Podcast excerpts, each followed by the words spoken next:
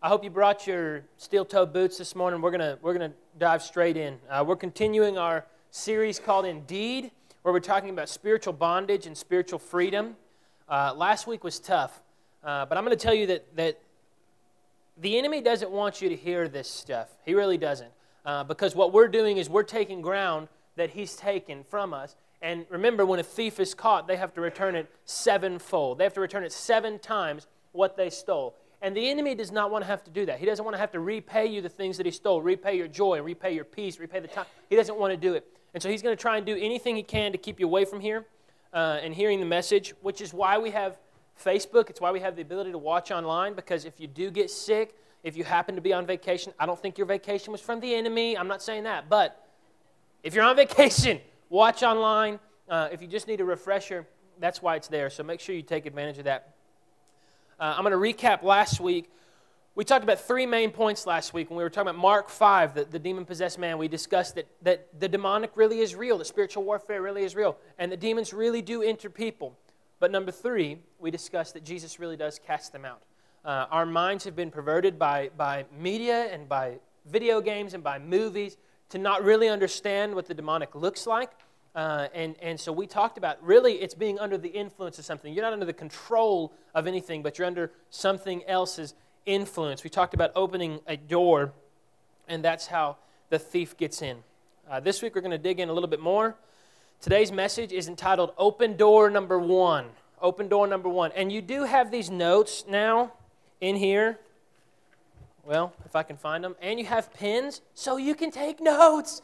Woo! So, do that. Or you can take them on your phone if you're not texting. That's fine, too. But open door number one, we're going to be in a lot of Scripture today, but here's the five that I would encourage you to write down or to turn to. Um, but we're going to be in several more verses than this. You can just jot them down as we get there. Today we're going to talk about the first open door, the, the door that was first opened when the enemy uh, started moving. But before we do that, I want to clarify something that I said last week uh, because it's going to make a, a difference in this message. When I talk about open doors, I picture us as the house, okay? We're a house, we house the Lord, and that's who we are.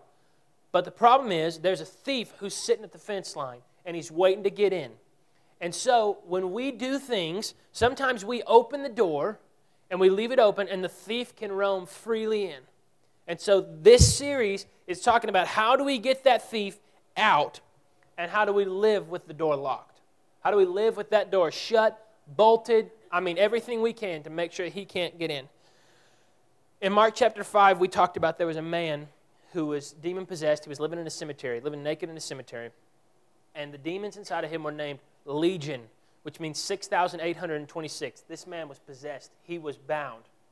His name was Legion. He falls on Jesus' feet, and he begins to worship. And Jesus says he has to give these demons permission before they, before they can leave. Jesus gives them permission. We have got to figure out what this means, because this is very, very confusing. The fact that Jesus would have to look at demons and tell them that they were allowed to leave. Jesus has to give them permission. I want to talk about that sentence because I don't want us to be confused about Jesus' plan. So for this first part, I know normally I have three points. I normally I try and keep it pretty concise. I've got like forty today, so get your pens ready. Hope your hands are ready to go back to school. Okay, so this first few minutes we're going to talk about, does God ever give permission to the enemy to put us under the influence of a demon? Number one. Number two, do we ever do that? And why? Why does this happen? So number one, sometimes we give the enemy permission. We give the enemy permission. We don't do it knowingly. We don't do it willingly. It's not something that we're like choosing to do. No one's sitting here and they're like, uh, yes, please, I want that. No, no one's doing that. There's two kingdoms. There's the kingdom of light and there's the kingdom of darkness. There's the kingdom of hell and there's the kingdom of heaven. When we choose to live in the kingdom of light, we're choosing to live righteously. We're choosing to live holy. We're choosing to not uh, sin. We're choosing to not walk out things we're not supposed to. That's when we're living in the kingdom of light. In that scenario, the door is shut and it's locked. The enemy cannot get in if we don't give him the area to get in. However, if we read what Scripture says and we do the opposite of that, if we're not living holy, if we're not living righteously, if we're living in sin, we're in essence throwing that door wide open. we're not just unlocking it, but we're seeing the thief outside. We're throwing the door open and just go sit on the couch and eating Cheetos. I mean, that's just what we're doing. That's what the difference is. That's how we give permission. When we choose to live that way and we choose to live in sin, knowingly live in sin, with our thoughts, with our actions, with our words, we are choosing to throw the door wide open to the demonic. We're throwing it wide open to put us under the influence of a demon. All right, number two. Sometimes God gives permission to the enemy. And this is a this is counter everything we've ever talked about the Lord. Because we think all these verses, you know, God's plans are for me. He's never against me. And, and He's so good to me. And He's so faithful and all these things. And those are all true. Every one of those is true. The Word of God is one hundred percent truth. However, sometimes the Lord uses the enemy to complete His plans.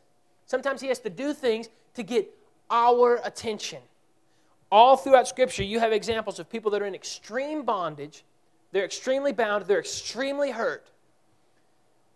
And in that bondage and in that hurt is when they finally begin to call out to Jesus. This is kind of what Jesus does with us sometimes. Sometimes we have to have our attention, like, I don't know what the word is I'm looking for. Sometimes the Lord has to get our attention. It's lost. I'm focusing on the wrong things. I'm living in this hurt. I'm living in this bondage. And the Lord says, you know what? The only way for you to get out is to be more bound. Because when you're in that place of bondage, you can realize there's one person that can help you. There's one person that can free you, and that's Jesus. And so sometimes the, the Lord does use the enemy to complete that purpose. It's like this. It's this, this picture that I get. If I see a, a little boy, and he's standing in front of the way of a bus, and this bus is flying at him. He has no idea it's coming.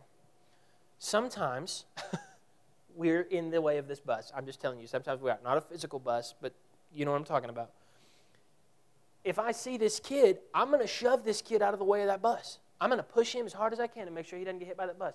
But when he falls, he might scrape his elbow. He might have a bloody knee. He might even break a bone or two, but he's not dead. This is the same thing that Jesus does with us. Sometimes we got to get out of the way of the bus, and he's going to shove us, and it might hurt, and it might get bloody, but it's so that we're not destroyed. That's Jesus' plan for us. He wants us to have a good life. He wants us to be blessed, but sometimes he's got to use different measures because we're not paying attention. If I'm standing in the road and I'm texting on my phone and that bus is coming right at me, my attention is in the wrong place. Jesus is going to have to push me out of the way of that bus. So sometimes we give permission. Sometimes the Lord gives permission. Today we're going to talk about that first open door, one of the ways that we open the door. I believe this is one of the most common, if not the most common way that we open the door, and it's something that we don't take very seriously, and it's something that I personally struggle with every single day. I'm telling you that. We we want to be open and honest in this room. We want you to come in here with, with brokenness and come in here and, and find the healer, find the mender. And so I'm being honest and vulnerable. This is something I struggle with every single day. I struggle with this. It's the issue of pride. Pride is is a funny a funny subject, something we don't really understand. Uh, many many people, if not most people, are proud of the fact that they don't have pride. I'm going to say that again. Some of you hasn't clicked yet. They're proud of the proud of the fact that they don't have pride. Right there is the pride. Right there, when you're. And I, I have said this. I'm like, no, I don't I don't have pride. I'm, as, I'm the most humble person that's ever lived. I just, no, pride right there. Boom, got it. First things first. Which means this. This is a message for those people that think this message isn't for them. That's gone. This is a message for those people that think this message isn't for them. And so when I say the word pride, I know that there's probably seventy-five percent of the room that, that tunes out that's like, oh, this isn't for me. I'm going to sit here and play Tetris or something. No. This is a message for the people that think this message is not for them, because pride is hidden. We don't like to admit that we have pride. I think every one of us has the ability to struggle in pride in, some, in one way or the other, and I'm going to give some examples of what that looks like, but I think we do. And so if you sit in here and you think, genuinely, this message isn't for me, then I'm going to go ahead and tell you this message is definitely for you. If you think that there's no way that you're struggling with pride in some area of your life, I promise you this message is for you. Pride is something that we don't take very seriously. It's a trap that we don't take very seriously. Uh, we sometimes don't even consider it sin, and we definitely don't realize that it's an open door to the demonic. Uh, here's, here's how I know that to be true. I just, a few minutes ago, admitted that this is something that I struggle with. Every day, this is, this is a struggle that I have. No one left the room. No one screamed. No one fainted. The elders didn't come up and take me out. No one, I mean, no one booed. Nothing like that happened. What if I stood up here and I said, I'm struggling with having murderous thoughts about people. I I stand up here every day and I look at some of you and I just want to... I don't. I don't do that. I don't do that. But see, perfect reaction. That's exactly what I'm talking about. We don't take it as very serious. We don't realize that it's a sin. But if I stood up here and I said, you know what? I struggle with watching pornography every day. It would be a big deal. It would be a huge deal. We would have conversations with the elders. I mean, like probably right now, they would come up, somebody else would finish the message. But pride is a big deal that we don't take it seriously. It's a really big deal, and it's door to the demonic, and we're gonna sh- I'm going to show you how in Scripture. That's why there's so much Scripture today. But we have to take this seriously because it's hidden in our lives, and often we can't even come to grips with the fact that, okay, I struggle with it. I do. And I'm telling you that this is something that I struggle with. Proverbs sixteen five, this isn't one of the ones that I that I told you to turn to, but you can jot it down. Proverbs sixteen five said that the Lord detests those that are proud. He detests it. I do not want to be the person that God looks down at and, and detests. And He looks down at me and He's like, are you kidding me? I am disgusted. I don't ever want to be that person. That's why we have to take this really, really seriously. Go ahead and turn to Ezekiel twenty-eight. Ezekiel twenty-eight, verse twelve.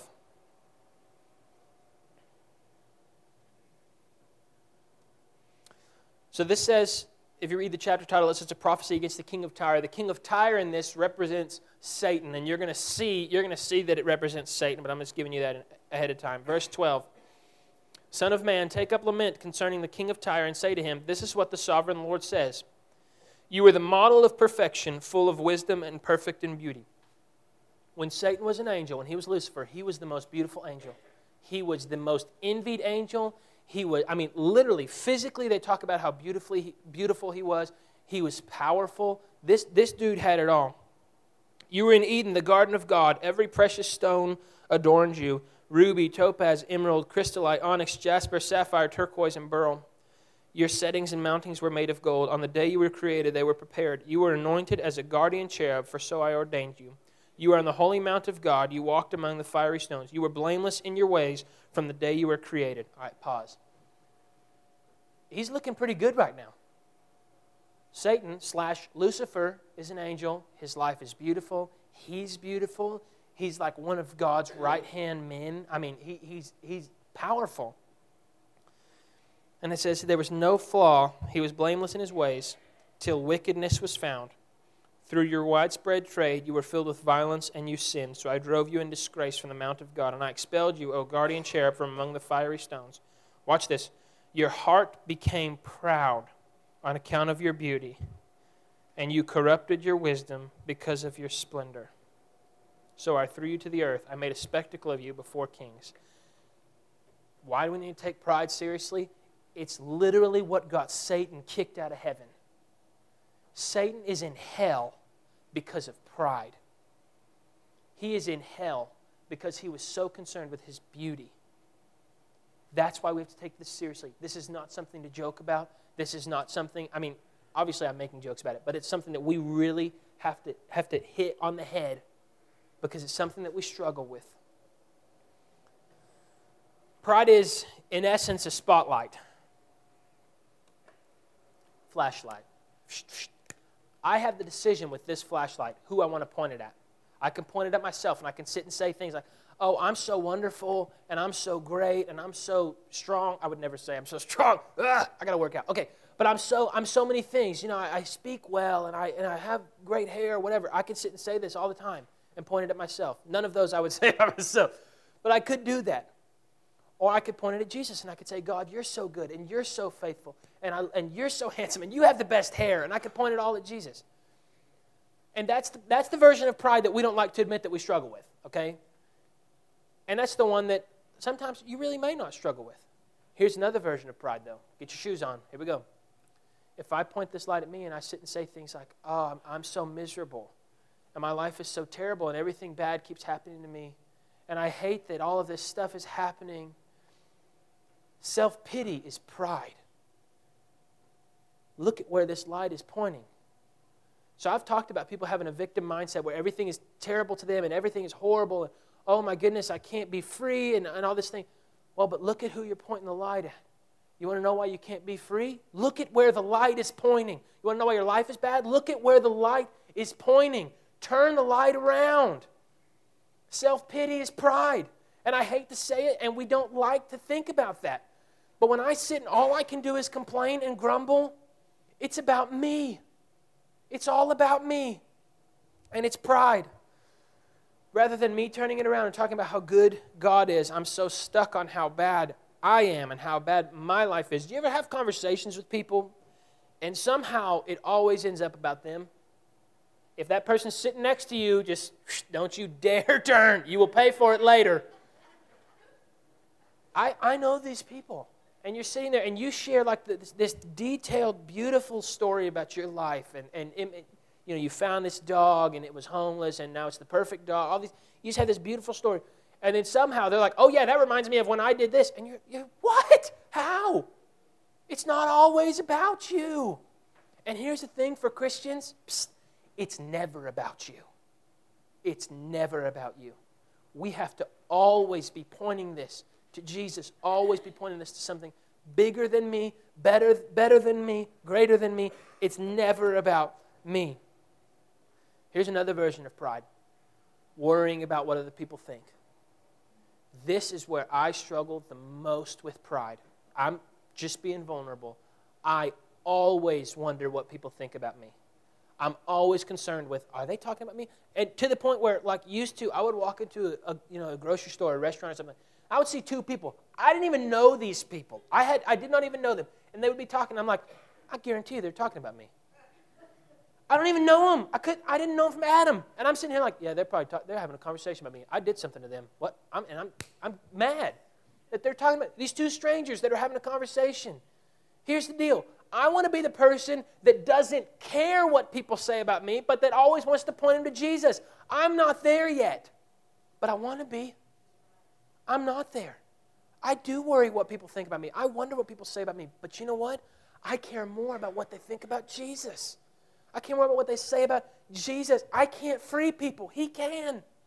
I can't mend people. He can. Pride is when I worry about what other people think about me. And I do, and I'm a work in progress. We all are. But that's what pride is. All right, pride makes us do three things. Three things. Number one, pride makes me depend on my strength. Luke chapter twenty-two, verse thirty-one. Pride makes me depend on my strength.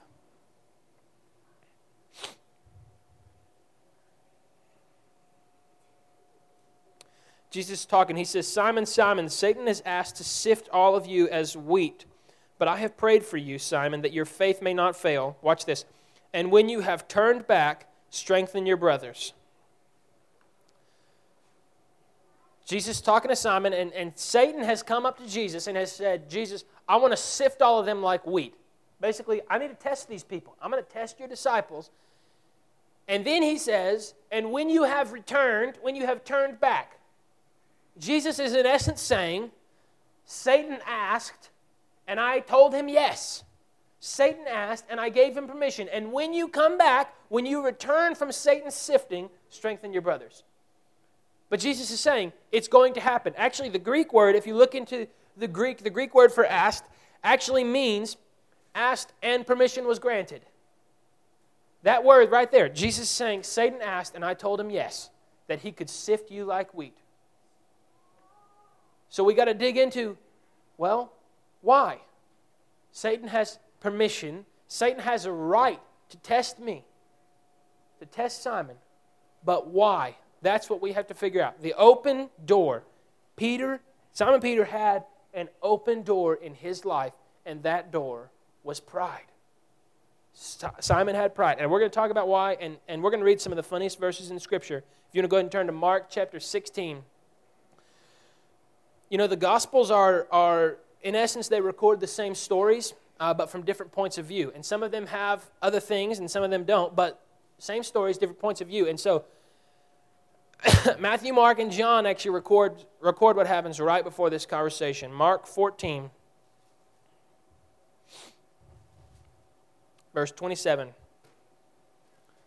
Jesus is talking. He says, "You will all fall away," Jesus told them, "for it is written, I will strike the shepherd and the sheep will be scattered. But after I have risen, I will go ahead of you into Galilee." Peter declared, "Even if all fall away, I will not." Let's pause right there. Jesus says, this is going to happen. Simon Peter says, no. It takes pride to look at Jesus and tell him he's wrong. It takes pride to look at Jesus and say, actually, you're lying. But he keeps going. Verse thirty, "I tell you the truth," Jesus said. Jesus is saying, hello, I'm speaking the truth. Don't argue. "I tell you the truth," Jesus answered. "Today, yes, tonight, before the rooster crows twice, you yourself will disown me three times." But Peter insisted emphatically, "Even if I have to die with you, I will never disown you." And all the others said the same. It takes pride to look at Jesus and tell him he's wrong. Twice. He emphatically says, Jesus, you're lying. No, he's not. He's not lying. And you know, based on knowing the scriptures, he was right. Peter does, he does deny Jesus. But Peter looked at Jesus and said he was wrong. That's pride. Matthew sixteen. I told you we're going to be in a lot of scripture today. Get your fingers ready. Matthew sixteen, twenty-one. This is another one. And this is even funnier. This is just Peter, Peter, Peter, Peter. "From that time on, Jesus began to explain to his disciples that he must go to Jerusalem and suffer many things at the hand of the elders, chief priests, and teachers of the law, and that he must be killed and on the third day be raised to life." Watch this. This is hilarious. "Peter took him aside," Jesus, "and began to rebuke him. Never, Lord," he said, "this shall never happen to you." Peter rebukes Jesus. Are you kidding me? Jesus sitting having a conversation with his disciples.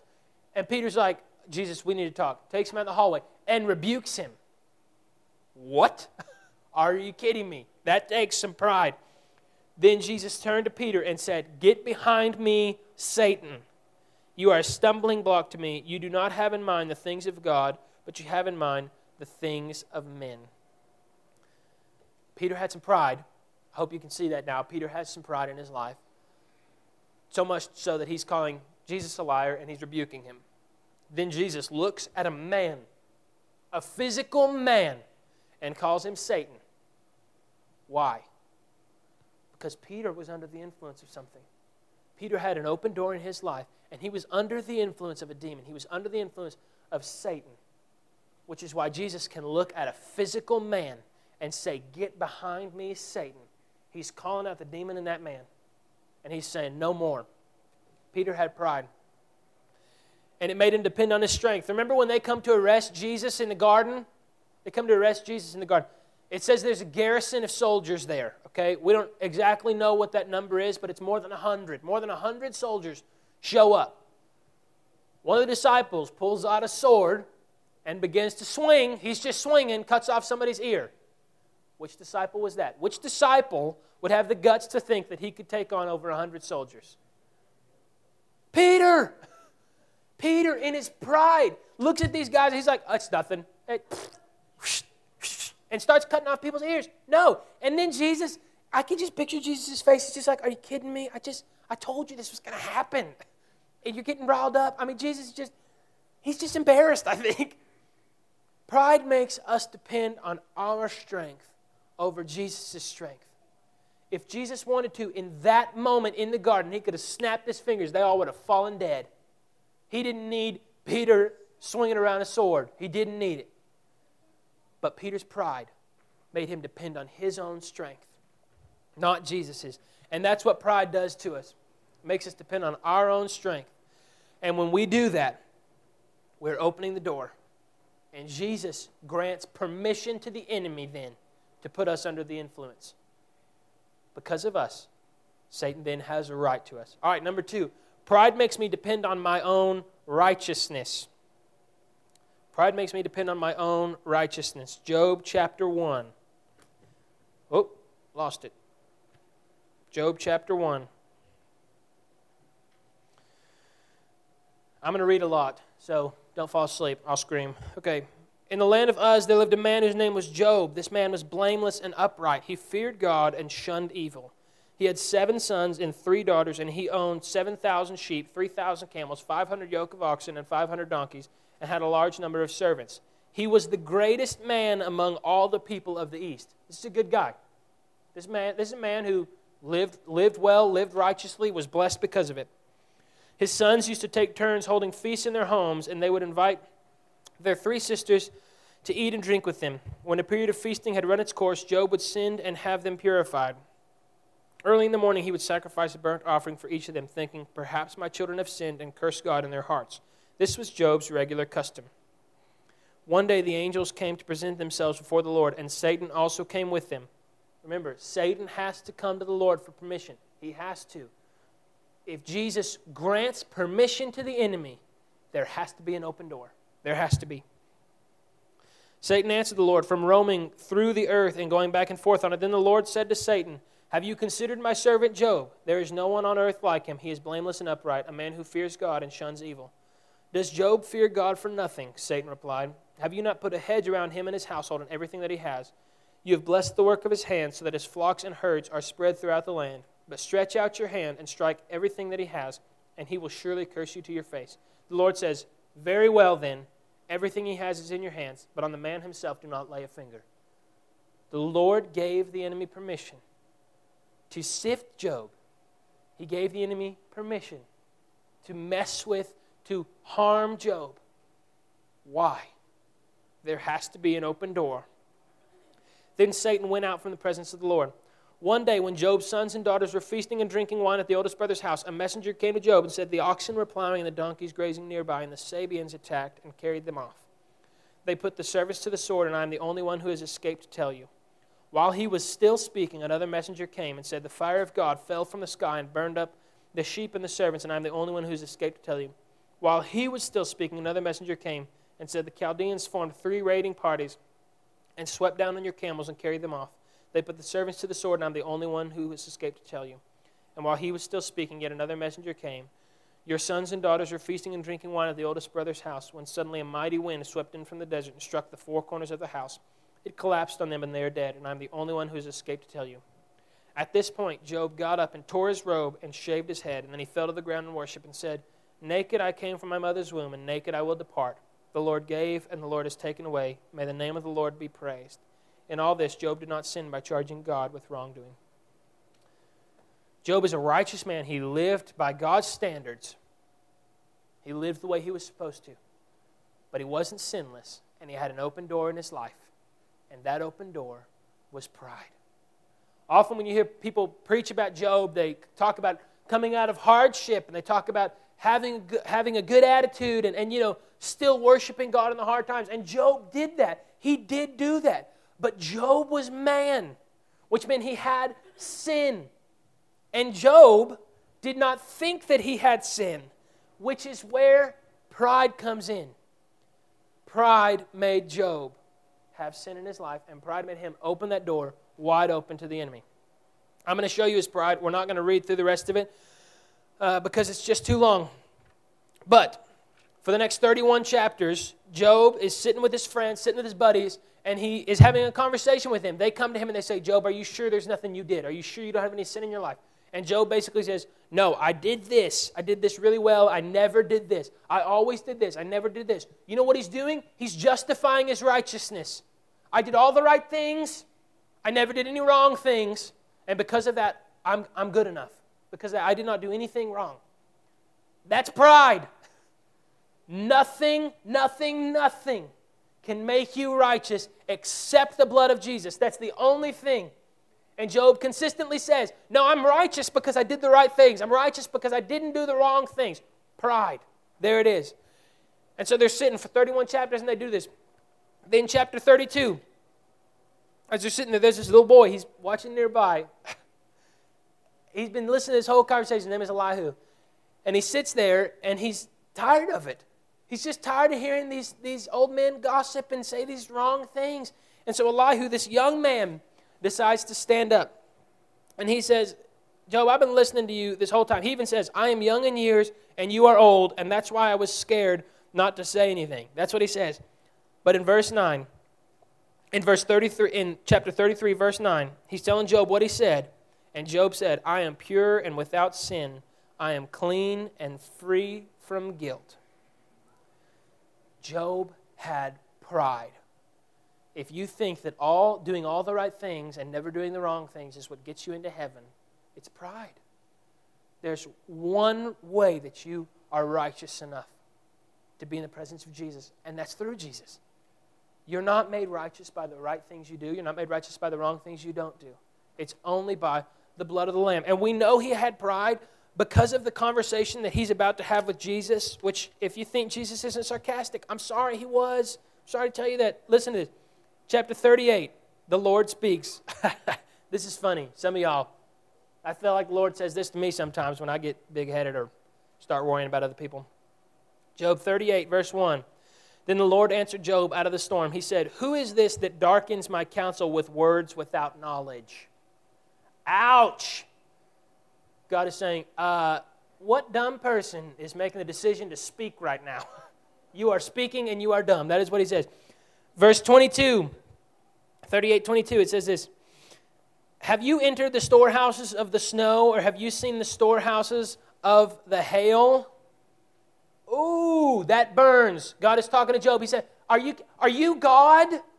Have you seen where I keep the snow and where I keep the hail? Verse twenty-four. What is the what is the way to the place where the lightning is dispersed, or the place where the east winds are scattered over the earth? Can you can you just picture Job's face right now as God is just zinging him over and over again? Just he's just gone over and over again. Verse thirty-five, do you send the lightning bolts on their way? Do they report to you, here we are? If God is speaking to you in this way, you might have some pride in your life. You just might. If you're having conversations with God and he's saying, hey, do, do, you, do you tell lightning when to strike? Do you tell lightning where to go? Do you, do you control where we keep the hail? If God is having this conversation with you, you might have a little bit of pride in your life. And Job had pride. Job thought that he could make himself good enough. Job thought that he was he was sinless. Wrong. It's pride. That's why the enemy was allowed permission, because Job had an open door in his life, and that open door let the enemy come right in. And it was not to harm Job. It was to get his attention. All right, number three. We're beginning to wrap up. Number three. Pride makes me trust in my own wisdom. It makes me look at my plans and my situations and my hurt and everything that I'm going through and trust myself over what God has to say. There's a movie called The Prince of Egypt. It's it's just wonderful. The cartoon one, by the way, has a killer cast. Like, they were all no names and now they're all super famous. It was a, it was a wonderful movie. This movie has a song that still to this day ministers to my heart every time I hear it. It's it's old Papa singing. And he says, your life is a string in the tapestry of everything. My life is just a string in the tapestry of everything. It's talking about perspective. Oh my goodness, how many times has my perspective been wrong? And the way the, the way that I would have handled something would have destroyed everything, but the way that God chose to handle it was the right way. Because what I see is a string in the tapestry of life. I see one perspective. I see my direction. I see everything my way. And it's just one view. And God's looking up and he sees everything. He's holding the universe in his hand and he sees the whole situation. How many times do I find myself saying, you know, if I was God, if I was God, I would do this. Or if I was God, I wouldn't do this. Or, or I'm even questioning God about things that he's doing. God, why, why, why do you allow this? Why do you do this? There's a, there's an old pastor. Uh, he, he has passed on now. His name is Jay Vernon McGee. He had this really, really funny, cute little voice. And he used to say this. He said, I was going to try and do the voice. I'm not going to. He said, I'm not going to. Okay. This is God's universe, and he does things his way. You may think you have a better way, but you don't have a universe. That is so true. I sit in my world, in my perspective, and I think I have the best way to do everything, and the way that I want to handle things is ultimately the right way, and I have all these wise words to say. I don't have a universe. He does. And he sits and he holds it, and he's just like, okay, no, don't do that. Or, no, you really, you really should do that even though you don't want to. I may think I had a better way, but I don't have a universe. I don't see everything. When pride kicks in, it's me making the decision to trust me over him. Let me tell you something. God is doing a way better job running this place than I would. Way better. I have these brilliant ideas, and then like, you know, ten years later I look at it, I'm like, well, thank God I didn't do that. Uh, thank God that didn't happen. Really thank him. Because it would look completely different. I would look completely different. My life would look completely different. But he sees everything. Pride makes me trust my wisdom over him. And you know what? We do this with sin. We read things in Scripture, and we're like, ah, that, that doesn't apply to me. Or, I, I see that, but he, God doesn't see my situation. This, this is written for other people. It's not, not for my situation. I'm sorry to tell you, but that's wrong. This word is all truth, and it's truth for you. It's truth for your life. The, the principles, the guidelines that are laid out in here, it's for your life. We don't get to pick and choose when it, and we may not understand. Odds are we probably don't understand all the things that he says in here. But it's for you. You don't have the universe in your hand. He does. He sees everything. His plan is better. So how do we close the door of pride? This, we're closing. How do we close the door of pride? I know nobody really wants to have pride. No one sits and is like, yeah, I really want to worry about what other people think about me. I really want to have self-pity. I really want to think of myself as better than everybody else. We really don't want to do that. So how do we do it? We fight fire with fire. I'm going to fight my pride by taking pride in Jesus. That's what I'm going to do. That's how, that's how we fight pride. When, when I begin to have this light and it's pointing at me, I got to make a conscious decision. I'm fighting my pride by taking pride in Jesus. That's how I do it. I'm fighting my self-pity by taking pride in Jesus. I'm fighting my thoughts by turning that light around and pointing to Jesus. When I begin to get down on myself and, oh, my life is just horrible, all these bad things keep happening, I'm just, I'm just miserable. You know what? God is still good. He's still faithful. I'm going to turn that light around on him. I'm going to stop focusing on me and focus on him. In my hurt and in my pain, he's still good. And when my head begins to get big and I'm thinking, oh, man, I really do have great hair and I really do have, you know, nice shoes or whatever, I, whatever it is that I'm thinking, I don't have nice shoes. Some of you started looking at my shoes. I don't. They're cheap. But when I begin to have these kind of thoughts, you know what I do? You know what, God? You are good. You are faithful. It's not about me. It's never about me. Without him, I'm nothing. Without him, I have I have no shoes. I have no nice hair. I have nothing. It's all about him. Pride is something we have to consciously fight, though, because it creeps in in the smallest way. Just just kind of tickles its way in there. I start to get down on myself, and, and I begin to speak things out loud, and it's, no. I'm choosing to take pride in Jesus. I'm fighting my pride by taking pride in him, taking pride in who he is. God, you are so good. You are so faithful. This week, I had a, a couple things happen this week. I was pretty discouraged. Um, and I, I just had a couple of days that I really was feeling down on myself. And a children's nursery rhyme started popping in my head. And literally, this is no joke. I'm sitting in that office weeping, singing a children's nursery rhyme out loud. Seriously. The nursery rhyme was, my God is so big, and he's so strong, and he's so mighty, and there's nothing that he can't do. And I'm sitting there, and I'm thinking about my week, and I'm thinking about the things that I'm struggling with, and I'm just bursting in tears thinking, my God is so big, and he's so strong, and he's so mighty, and there is seriously nothing that he can't do. So how do I fight my pride? I'm singing nursery rhymes. God, you are so big, and you're so strong, and you're so mighty, and thank you that there's nothing you can't do. There's nothing you can't fix in my life. There's nothing you can't heal. It's all about him. It's never about me. That's how we fight pride. Turn that flashlight around. Don't point it at yourself. Point it at him, because he is so big, and he is so strong, and he is so mighty. And the things that I'm dealing with are nothing compared to his strength. Depression, you, you may be strong. You may have a hold on me, but you know what? My God is bigger than you. He is stronger than you, and there's nothing that he can't do. Anxiety, you may think that you have me beat, but my God is bigger than you, and he's stronger than you, and there's nothing that he can't do. I'm taking that flashlight, and I'm turning it around. It's all about him. There is nothing that he cannot do. We close the door of pride by remembering that he's big enough, that he's strong enough, and he's wise enough to take care of me. And he's the only person that I need. To close, um, I've said that like five times. It's to keep you on your toes. All right. One of the most misquoted scriptures in all of the Bible, we always say, well, pride comes before the fall. Pride comes before the fall. You know what? That's not, that's not right. Proverbs sixteen eight.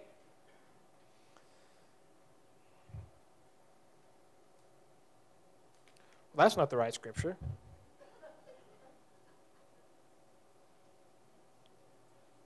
fifteen eight? eighteen. Ha! Sorry, John. Typed it in wrong. All right. Proverbs sixteen eighteen. It says this. Pride goes before what? Destruction. And a haughty spirit goes before the fall. Why is this such a big deal? Because pride doesn't lead to just a fall. It's not just a trip. It leads to our destruction. That's why God has to push us out of the way of that, because we're going to get hit by the bus and we're going to be destroyed if he doesn't get our attention. That's why the enemy is allowed permission. It's why sometimes he has a right, because God is saying, I don't want you to be destroyed. I don't want you to get hit by that bus and die. I'm going to push you, and it's going to hurt, and you might bleed, but you're going to live. Pride comes before our destruction. Last verse. You don't have to turn here if you don't want to. But First Corinthians ten twelve says this. I know this one's ten twelve. So if you think you are standing firm, be careful that you don't fall. Pride is the one that sneaks in when we don't think it's sneaking in. We think we're all good. We think we have it all together. Pride sneaks in. Be careful that you don't fall. Let's pray. God, we love you. Lord, we thank you for your grace. Just first and foremost, we thank you for your grace that, Lord, when we do struggle, we know we can turn to you and our sins can be wiped clean and our, we can get a clean slate. God, we thank you for your grace. But, Lord, we also thank you that you challenge us. We thank you that sometimes we get pushed out of the way of the bus. And God, I just pray that today, if there's areas in our lives that we're struggling with pride, Lord, I pray that we would just turn to you and that you would reveal that to us. I pray that we would be constantly reminded to take that light off of us ourselves and pointing it to you. In the hard times, we point it to you. In the good times, we point it to you. When everything's going our way, we point it to you. When everything's horrible, we point it to you. God, you are so big and you are so mighty, and there is nothing that you can't do. And I just pray that over us. I pray that our hearts would be reminded of that this morning, and that we would never, never stop pointing our light to you. In Jesus' name, amen.